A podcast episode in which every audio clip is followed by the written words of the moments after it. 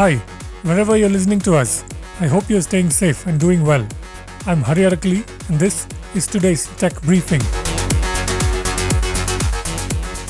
Apple has rolled out an incremental update to its iPhone software, iOS 16, fixing some security issues and improving crash detection in iPhone 14 and 14 Pro models. The update also improves compatibility with network providers, according to Apple.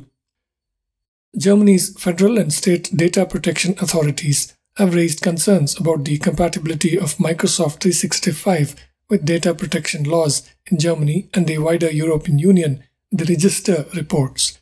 According to the German watchdog's report, which was written after two years of negotiations with Microsoft, the body says that the product remains in breach of the General Data Protection Regulation, or GDPR. Based on Germany's data protection rules, and Europe's GDPR, the report means that Microsoft 365 is not suitable for legally compliant use in schools or public authorities in Germany, but it won't affect businesses or consumers, according to the register. Hundreds of CNN employees were notified of layoffs yesterday as part of CEO Chris Licht's effort to cut costs, CNBC reports. CNN had about 4,400 employees. The layoffs affected hundreds of staffers but amounted to a single digit percentage of staff, according to CNBC, which cited a person familiar with the matter. That would mean no more than about 400 staffers were let go. The layoffs are part of a broader effort at Warner Brothers Discovery, the parent company of CNN, to cut costs heading into 2023, according to CNBC.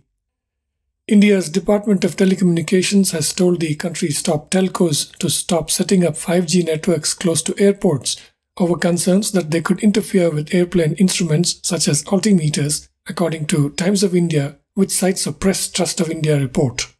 Bharti Airtel, the only operator to install 5G services at select airports, has shut down its base stations temporarily at five airports, including Bengaluru, Nagpur, Patna, Pune, and Varanasi, according to the report. The telecom department has said that there should be no 5G wireless 2100 meters or 2.1 kilometers from both ends of the runway and 910 meters from the center line of the runway of Indian airports. Specifically, 5G gear that operate in the frequency range of 3300 to 3670 MHz have been barred from near the airports, according to the report.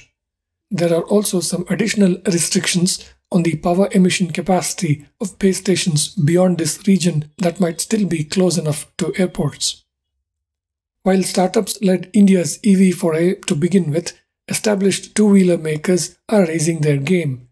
TVS Motors, with 7,735 registrations of electric scooters in November, and Bajaj Auto, with more than 2,800 scooters, now account for 15% of registrations for the month Business Standard reports, citing data from Vahan, the website of the Ministry of Road Transport and Highways. Hero MotoCorp is expected to ramp up its efforts with its Vida range of electric scooters, according to Business Standard. DeHaat, one of India's biggest agri-tech startups, has raised $60 million in Series E funding from investors including Temasek and Sofina and existing investors RTP Global, Prosus, and Lightrock, according to private markets intelligence provider Tracxn. This brings the company's total funding to $265 million, according to Tracxn. This investment privately valued DeHaat at between $700 million and $800 million, TechCrunch reported yesterday, citing a person aware of the terms. In November 2021, DeHaat was valued at $520 million, according to Tracxn. That's it for this briefing. You can find all our podcasts at ForbesIndia.com and on your favorite podcast apps. I'm Hari Arakali. Thank you for listening.